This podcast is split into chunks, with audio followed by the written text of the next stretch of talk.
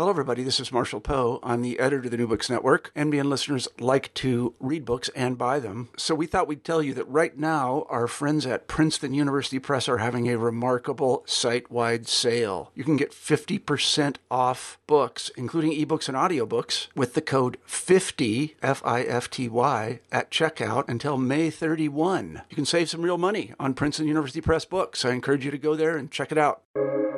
Welcome to the New Books Network. Hello, this is Eric LeMay, a host on New Books in Literature, a channel on the New Books Network. Today I interview Mary Cappello about her new book, Lecture. Although I almost hesitate to call it a book, it's much more like all great lectures are a performance, one full of erudition and insight, humor and humanity, profound diversions and wry musings, one asking for your most acute attention and simultaneously inviting you to drift and dream. It's like a lecture in that it resists summing up and instead leaves you throwing up your hands and saying, I had to be there. Fortunately, because it is a book, you can be there. And fortunately for us, the incomparable Mary Cappello is here right now. Mary Cappello, welcome to the New Books Network. Oh, thank you so much, Eric. It, it's just really a pleasure to be here and to have the chance to talk with you.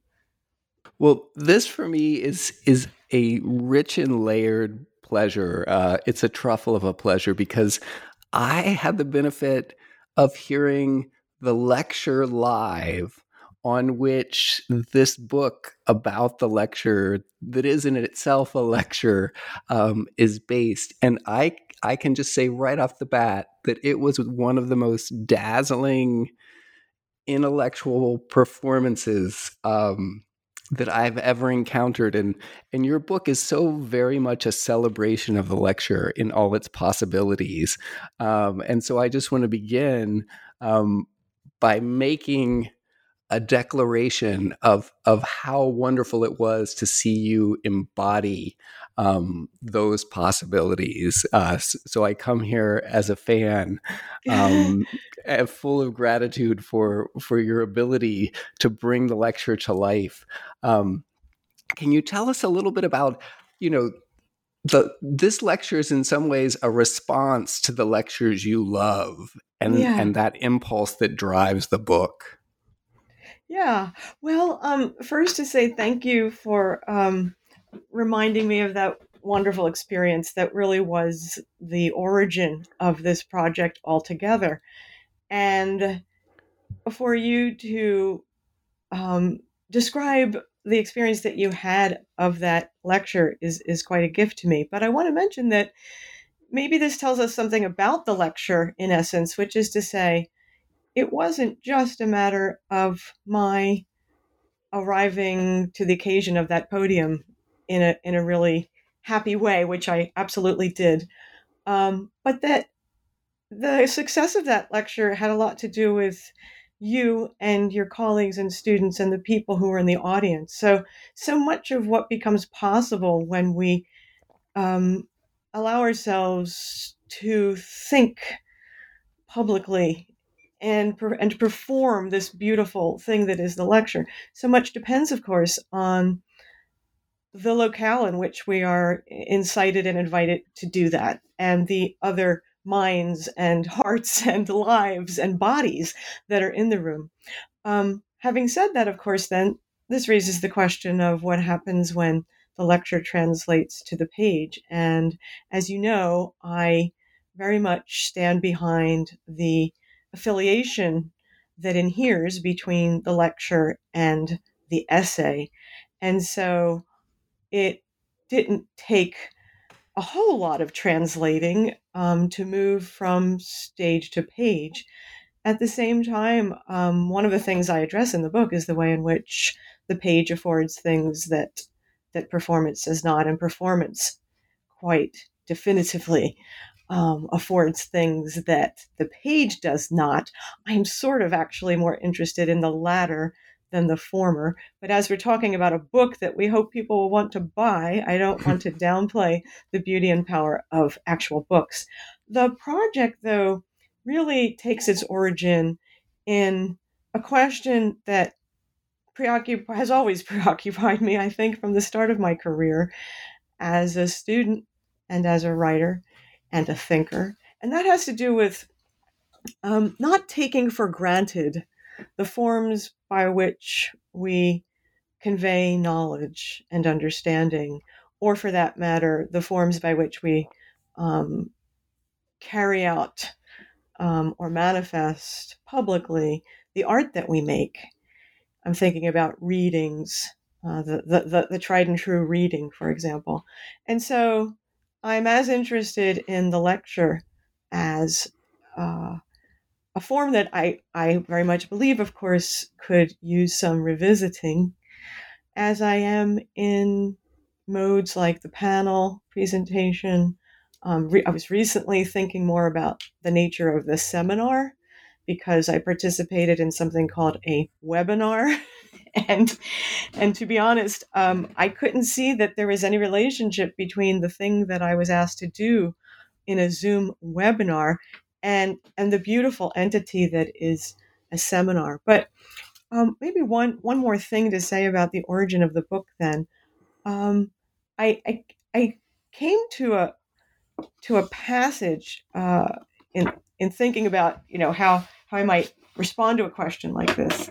Uh, a passage that I wrote after I had already uh, edited the book, wrote the book, it went through editing, and then I added a paragraph to, to the book version of the lecture. And I come back to this paragraph because I, I think that um, I want to read it. It's very short because I want to suggest to readers that it really um, speaks to what I was after. Uh, what, why was I wanting to reanimate the lecture?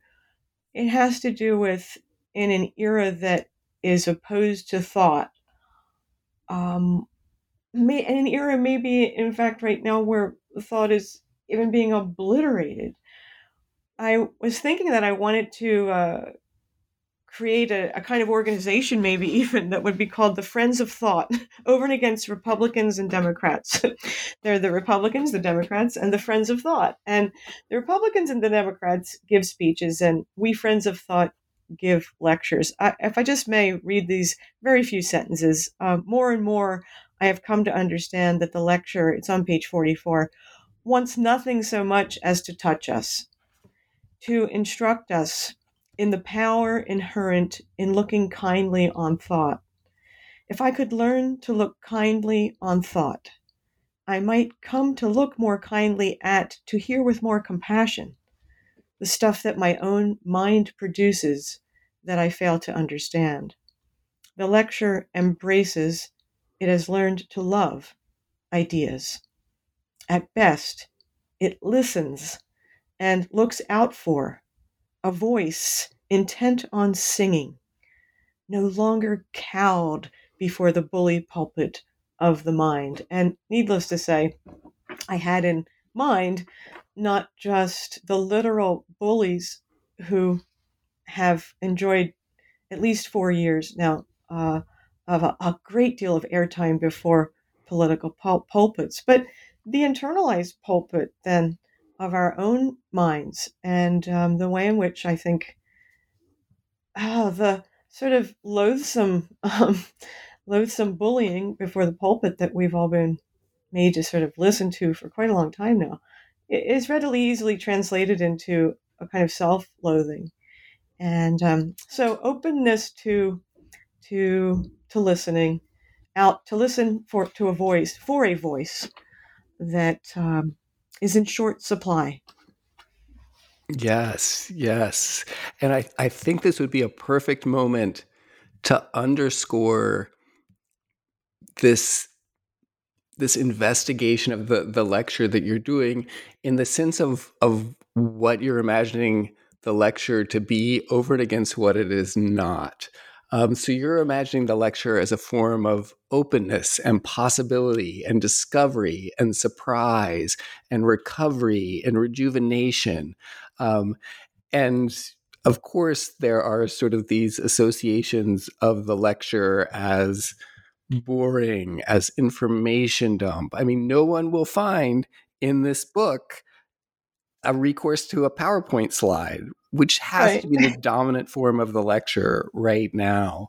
Um, so could you could you tell us a little bit more about the inheritance of the lecture that you want to recover um, over and against what we've seen um, and what yes. so many of us experienced as the lecture is this kind of colossal form that we must accommodate um, sometimes made by little orange men sure um, well the inheritance that i have in mind of course um, asks us to think about the relationship again, the affiliation between historically the essay and the lecture. And it's possible that that fell out of the equation in the course uh, by which education came to maybe colonize the lecture or institutionalize the lecture. But if you think of, of course, the one of the most famous examples, Ralph Waldo Emerson's lectures and the way that they've been described and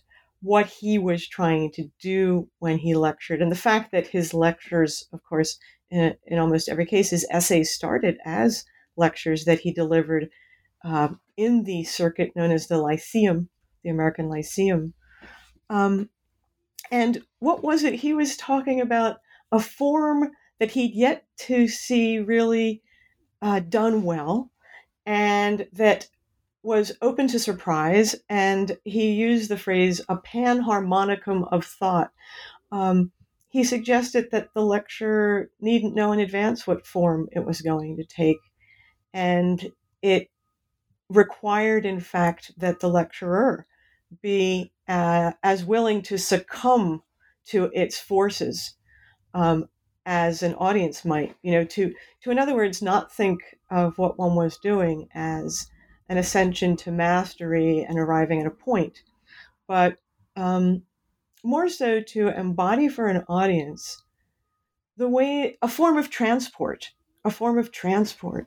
i really, what I love about what many of many things I love about being in the presence of a great lecturer is the chance to be taken out of myself as I know myself and to some other place. I mean, in a way, it's what all great art does for us, I think. But so, of course, I have in mind lecturers like Emerson, like Thoreau, um, like Woolf, of course, even though she did not like to lecture. But I also, Eric, am not so much interested in, and you know, I could also draw attention to the, the various essays that I was um, had the pleasure as a student of of attending. Um, I, I quote one of them at length in my book, uh, Martin Pops, whose lectures, you know, transcribed really read like a combination of poetry and essaying.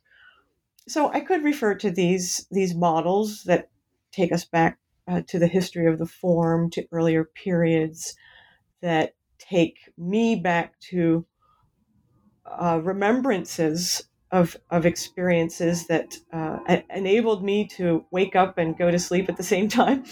But I really want to emphasize that I'm almost more interested in asking a readership to imagine with me the lecture that does not yet exist and has not yet been invented, and that might be required by our time and might meet a need that we can articulate together. And so I'm not really compelled to give you lots of examples of what it is I am trying to describe.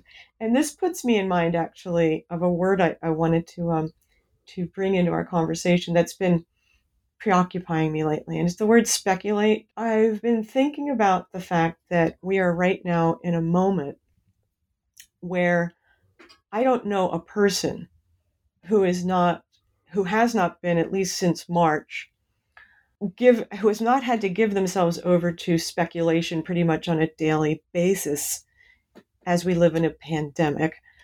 And by speculation then I mean we are all always trying to understand what might be next, what is in store for us, will we find a vaccine? Will it be developed by this date or that date? Who will have access to it? Am I going to uh, contract the disease? How can I protect myself? Will we see each other in person ever again? I mean, we could go on and on and on, you know, with the kinds of speculation that the virus has required of us. Then we have, in addition to that, layered on top of this, we have the election and the week that we just endured as a nation state and that we continue now to try to comprehend. And of course, we just dealt with one of the hardest weeks in the history, I think, of this nation state in terms of um, anticipating and speculating about what the outcome might have been or might be. I am happy, I am elated in many ways with the outcome, and in other ways, of course, um, we had hoped even for better outcomes in the House and in the Senate. But at the same time, now, of course, we're dealing with um, the requirement that we be perpetually and continuously anxious because the president is refusing to concede the very clear win uh, of Joseph Biden. So I'm, I'm, thinking about the fact that I, I have, for one, been beset by various sorts of speculation, but that, but that that word is actually a really important one for the kind of thinking, listening, and writing that I have in mind in my book.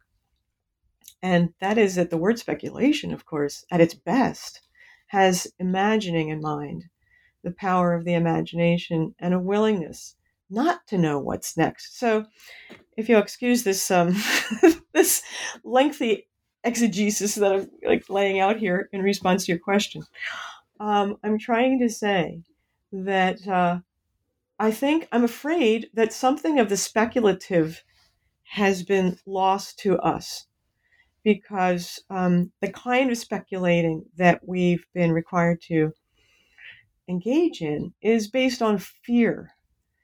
And the kind of speculating that I think makes possible life and compassion and, um, you know, that is the essence of, of thought is a kind of speculating that can't can't know. It, it, it depends on not knowing what's next, not needing to know what's next, and being open to, in fact, the beauty of surprise. So I don't know if this this strikes you in any any particular way, but I'm trying to answer your question about you know what what am I thinking of in terms of exemplification of of the lecture I have in mind by saying you know yes in some ways I can point to many many different examples, including, you know, in the book I talk about just the way that James Baldwin answers a question is a gorgeous lecture slash essay.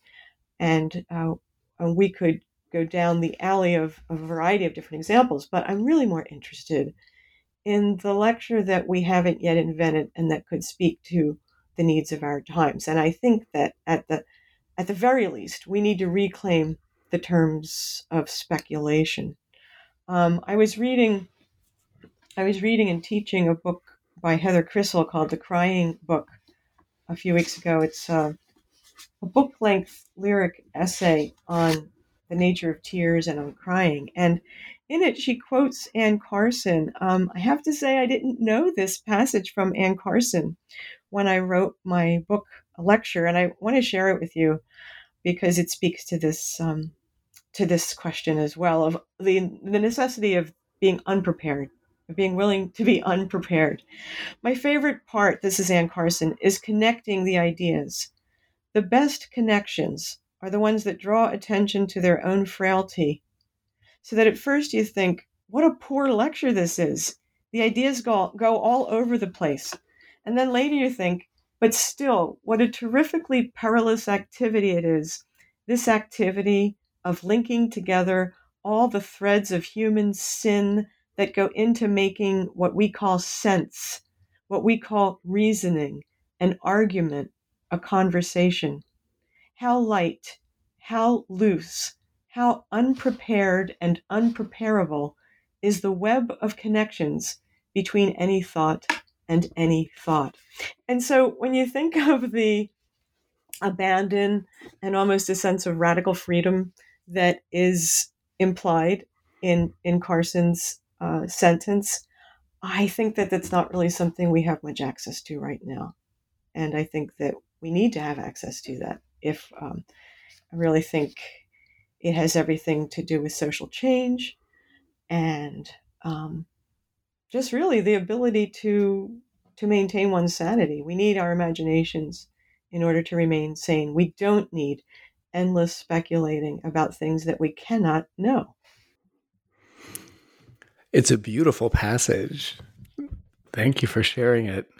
I find myself thinking about actually i'm just rotating over everything that you brought up um, but the the question then i suppose that stands before me is is the way in which it seems to me like you're constantly kind of looking at these forms the lecture the speculation the speech um, mm. and making very fine distinctions between what they can offer us at their best over and against where they they sort of shear off into the demagogue into the authoritarian into the mm-hmm. the life quashing um, mm-hmm. right the, you know the lecture yes. is, is this terrible experience the lecture is this moment of transport um, speculation is this thing that's now being forced to uh, on us in a state of trauma and anxiety and fear versus speculation as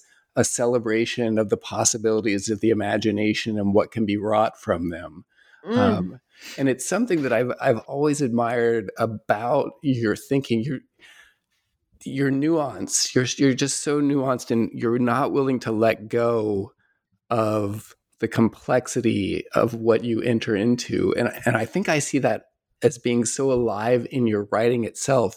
It's writing that moves forward, listening to its own possibilities and letting them unfold um, which I think takes us back to to what you said about Emerson, with the idea that even the lecturer himself, herself, their self need not know what's going to happen because you give yourself over to the the grip or the inspiration or the the unfolding. Um, and that's that moment of discovery when the web starts to come together. Yes absolutely. Thank you thank you eric. Thank you so much for that beautiful uh, description of what you experience in the reading uh, of of this writing, um, I'm I'm struck by your acknowledgement of my interest in making distinctions between things. Um, I think of James Baldwin again. I know one thing from another. He says, you know, I know that I'm go- I was born, I'm going to live, and I'm going to die and this is in this famous uh, meditation that you can find on YouTube where he was interviewed uh, on television and was in this one passage uh, of the interview he is saying that he's explaining what he means when he sa- wants to say i am not the n word you know i am not the n word and um, it's so moving that moment where he quite starkly lays out this this this pronouncement that I know one thing from another. And I spent a lot of time in my teaching actually asking that my students cultivate what I call discernments. And I ask them to to think a lot about and write about words that seem quite close to one another, but that are not to be conflated with one another. And it's not so much then that I'm ultimately interested in, you know, a definitive distinction being drawn between the speech and the lecture. I'm a lot more interested, as you point out, in the magnetic space that exists between these things that are unlike but also like. And it really is in that space between the two that I think something beautiful um, can emerge. And a friend of mine, I suppose it will sound like self aggrandizing to quote a friend saying something nice about my work, but um, my friend and fellow writer James Morrison once said to me about my writing, and he reads everything that I write before anyone else does. He said, um, You are always working toward nuance. And he also coined for me a phrase that he thinks describes my work. Um, he called my he's always called my work lyric, lyric intellectual. And I guess I mentioned both of those things because Yes, I think that one of the things that gets us into lots of problems um, is the insistence on uh, drawing stark contrasts between things in an oppositional way, as opposed to discovering what can become possible and right what really is always in front of us. I mean, the world is made up of synchronicities. That is the fact of the matter. that this window I'm looking out of right now, you know, there are stripes made up of various forms of life that are coexisting side by side. My little consciousness can't possibly be adequate to them, but I think as writers, we have the responsibility to try to make some of those adjacencies visible or audible. And I think that unfortunately, where the current demagoguery of our nation state is concerned, it's a bit of a truism, but perhaps it's true that what people found appealing in in Donald Trump's pronouncements was precisely that they are pronouncements and precisely that they they lack nuance altogether. They're very very um, they're very very cut and dry, and and I guess that makes some people feel feel protected and cared for. Um, it makes them feel less desperate. But you know, I wrote a book on awkwardness some years ago, and it was driven by the idea that we could afford can't we afford to dwell more in uncertainty? And isn't that what we all share, in fact? Um, the fundamental vulnerability of being human, the fundamental precarity. I think that our current president refuses to acknowledge his own mortality, actually. And I think that, that whenever you have someone who propounds a kind of omnipotence relative to themselves, it, it's a blatant um, it's a blatant denial of the fact of the matter that he like i and you is mortal. And he must therefore acknowledge not the not the um, infinitude of his power but quite the obverse the extent and limit of his power as a human. So I guess I'm trying to say, you know, I see myself as a writer, as someone who, in the little life that I'm given, I devote myself to the glorious nature of nuance. Yes. And I can't really ever adequate it in my work, but I try. And um, it's it's the beautiful challenge of being alive. That is the beautiful beautiful challenge of being on the planet on the planet. Yeah, I, uh, when I'm thinking of your work, I'm thinking of it as as you refuse to to sever or, or cauterize off something in order to make it fit or work, and so so then you get like beautiful awkwardnesses, and you get the charge between categories. You get instead of ossification, live energy. Um, and and and that feels so so precious right? Like i respond to that as a reader um that that possibility that charge. And uh you know one of the pleasures of preparing for this interview was that i got to hear another interview with you in which you talked about being in conversation with your mother as as a possible kind of deep structure for for why it is that your sensibility is open to this. Um, I, I wondered if you'd share a little bit of that with our listeners. Sure. Sure. And I'm so glad that you referenced that because what I didn't think to mention when you asked me about how I might exemplify the, the lecture that I have in mind is that uh, absolutely I would encourage our fellow listeners, readers, thinkers, writers, people to look for these forms that we're interested in in places where you don't imagine them to be occurring. And that's really the most exciting place to find them, not even where we expect to find them in the university, you know, in the auditorium, um, but in the the daily.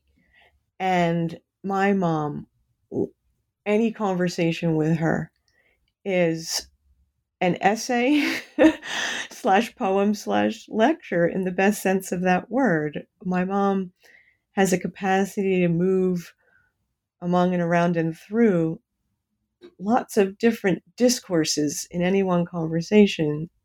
And so she takes the pulse of the day in some way. She usually is reminded, no matter what we're talking about, of a snippet of poetry or of a song or of a film. And she gives herself over to humor. And I have tried, sometimes I actually take notes when I have conversations with my mother because because I think I am in the presence of something that should be recorded and I don't know that I could write an essay that would move so deftly and beautifully from A to Q to D to F in the way that she just did. And uh, and so yes, um, my mom is a great model for me in that. And uh, I was just uh, before talking to you revisiting an essay I've been trying to write since July about the lecture in the age of Zoom, and the first half of which is a bit of a screed against online learning. And I don't consider screeds to be essays, so um, you know I'm not happy with the first uh, part of my essay. But I discovered that as I kept writing, what the essay really wanted to be was a meditation on my mom's conversations and my ten-year-old nephew's uh, art making during this time in the pandemic of uh, of real isolation and and depression for him as he tries to learn via Zoom, and my five year old niece's uh, creation of collages, and what the children in my family and also the elders in my family are teaching me about vital ways that we have available to us for making meaning and making sense. And and in that, you know, with an emphasis on the word meaning making, not meaning but making. Um, so, yeah, I hope that answers your question. That what I would hope for the lecture to become is is imminent in the the uh, acts of the imagination that I I'm happy to be present to um, from my that I see in my family, you know, right now. And um, yeah, yeah, yeah, I think that I think that one way to to maybe describe the phenomenon we're talking about is is not calling anything out prematurely before it might speak and reveal what it needs to say. And hmm. you know, one of the you know anybody who's been listening now for 32 minutes um, will have a very clear sense that you are an extremely uh, intellectual and erudite person um, and and that i celebrate in your work. What i celebrate is that goes hand in hand with a tremendous sense of humanity and humaneness um, which those two pieces don't always go together. If you're an intellectual lyricist um, you're also uh, an intellectual compassionist or something like that.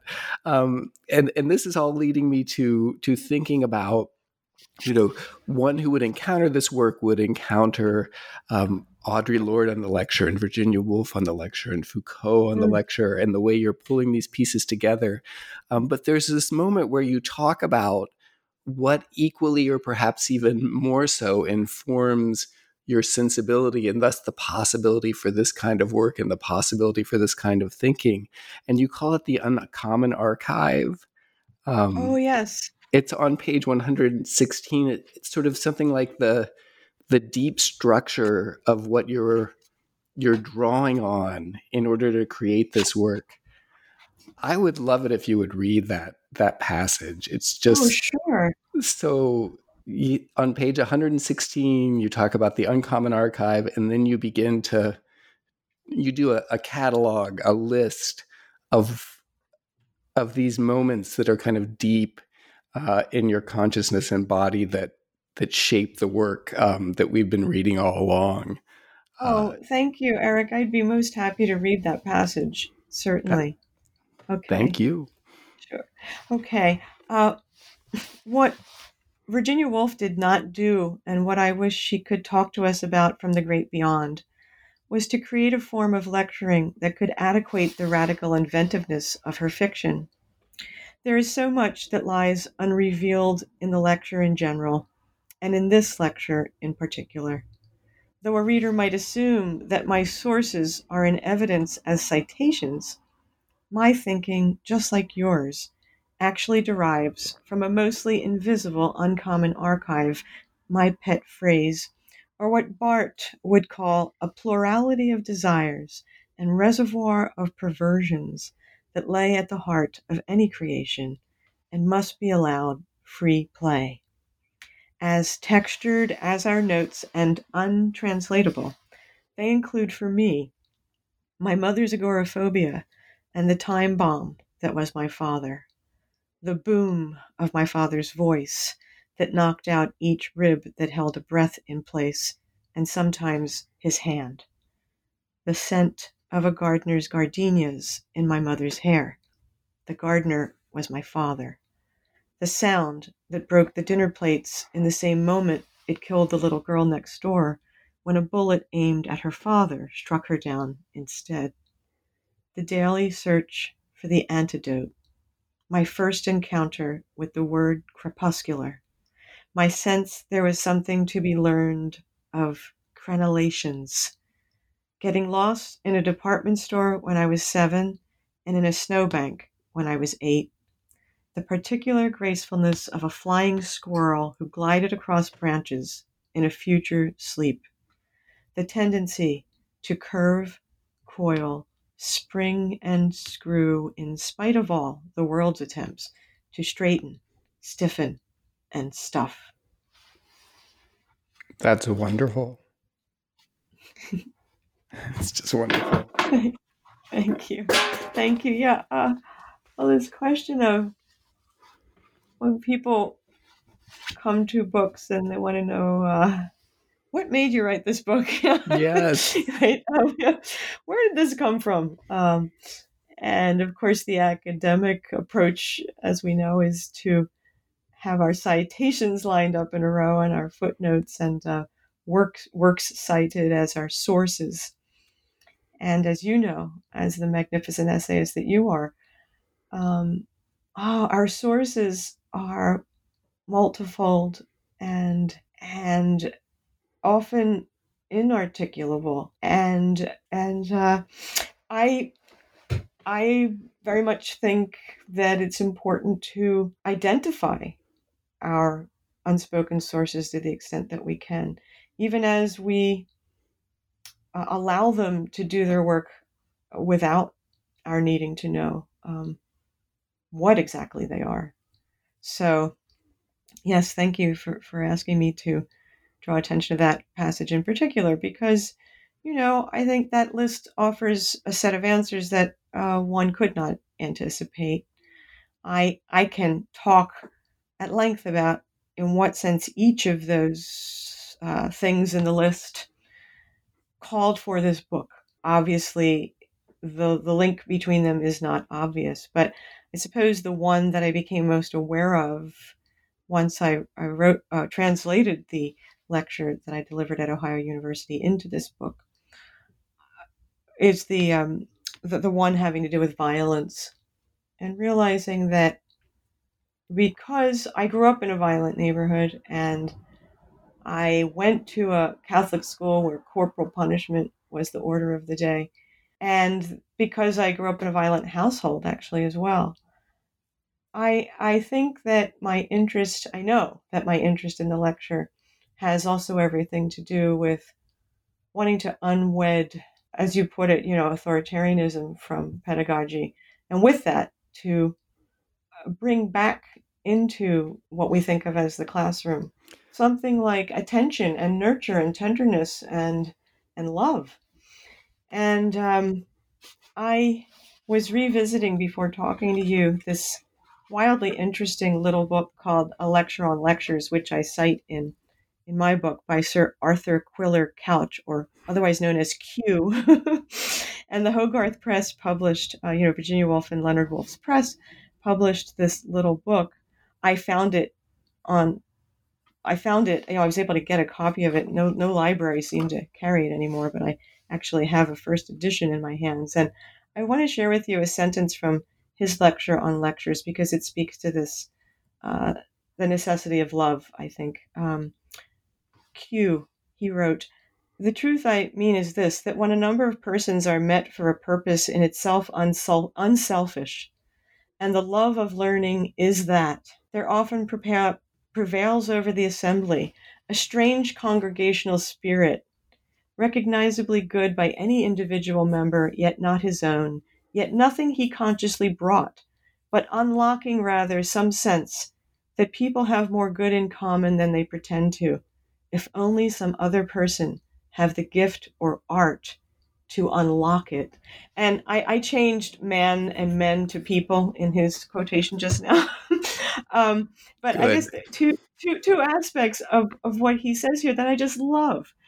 The idea that when we come together in the name of learning, that we are coming together we are met for a purpose in itself unselfish, that the, the love of learning is essentially an unselfish um, premise for for for coming together. I love that. And then and then this idea that when we have been in the presence of a great lecturer in this unselfish context, something gets unlocked in us. You know, and, and that somebody does have the gift to unlock that. I I find myself in a position choosing between what I think is is selfishness and uh, something greater. And and so what I'm going to do is instead of pushing on to one of these many questions that I still have before me is that I'm going to thank you for that beautiful answer and I'm going to thank you for being one of those people that makes that love of learning and that possibility for the shared love through it um, to manifest and to occur and to say, Mary Cappello, I couldn't be more grateful for the fact that you shared your time with us today. Thank you, Eric. Thank you very much. My name is Eric LeMay, and you've been listening to an interview with Mary Cappello, author of Lecture, here on the New Books Network.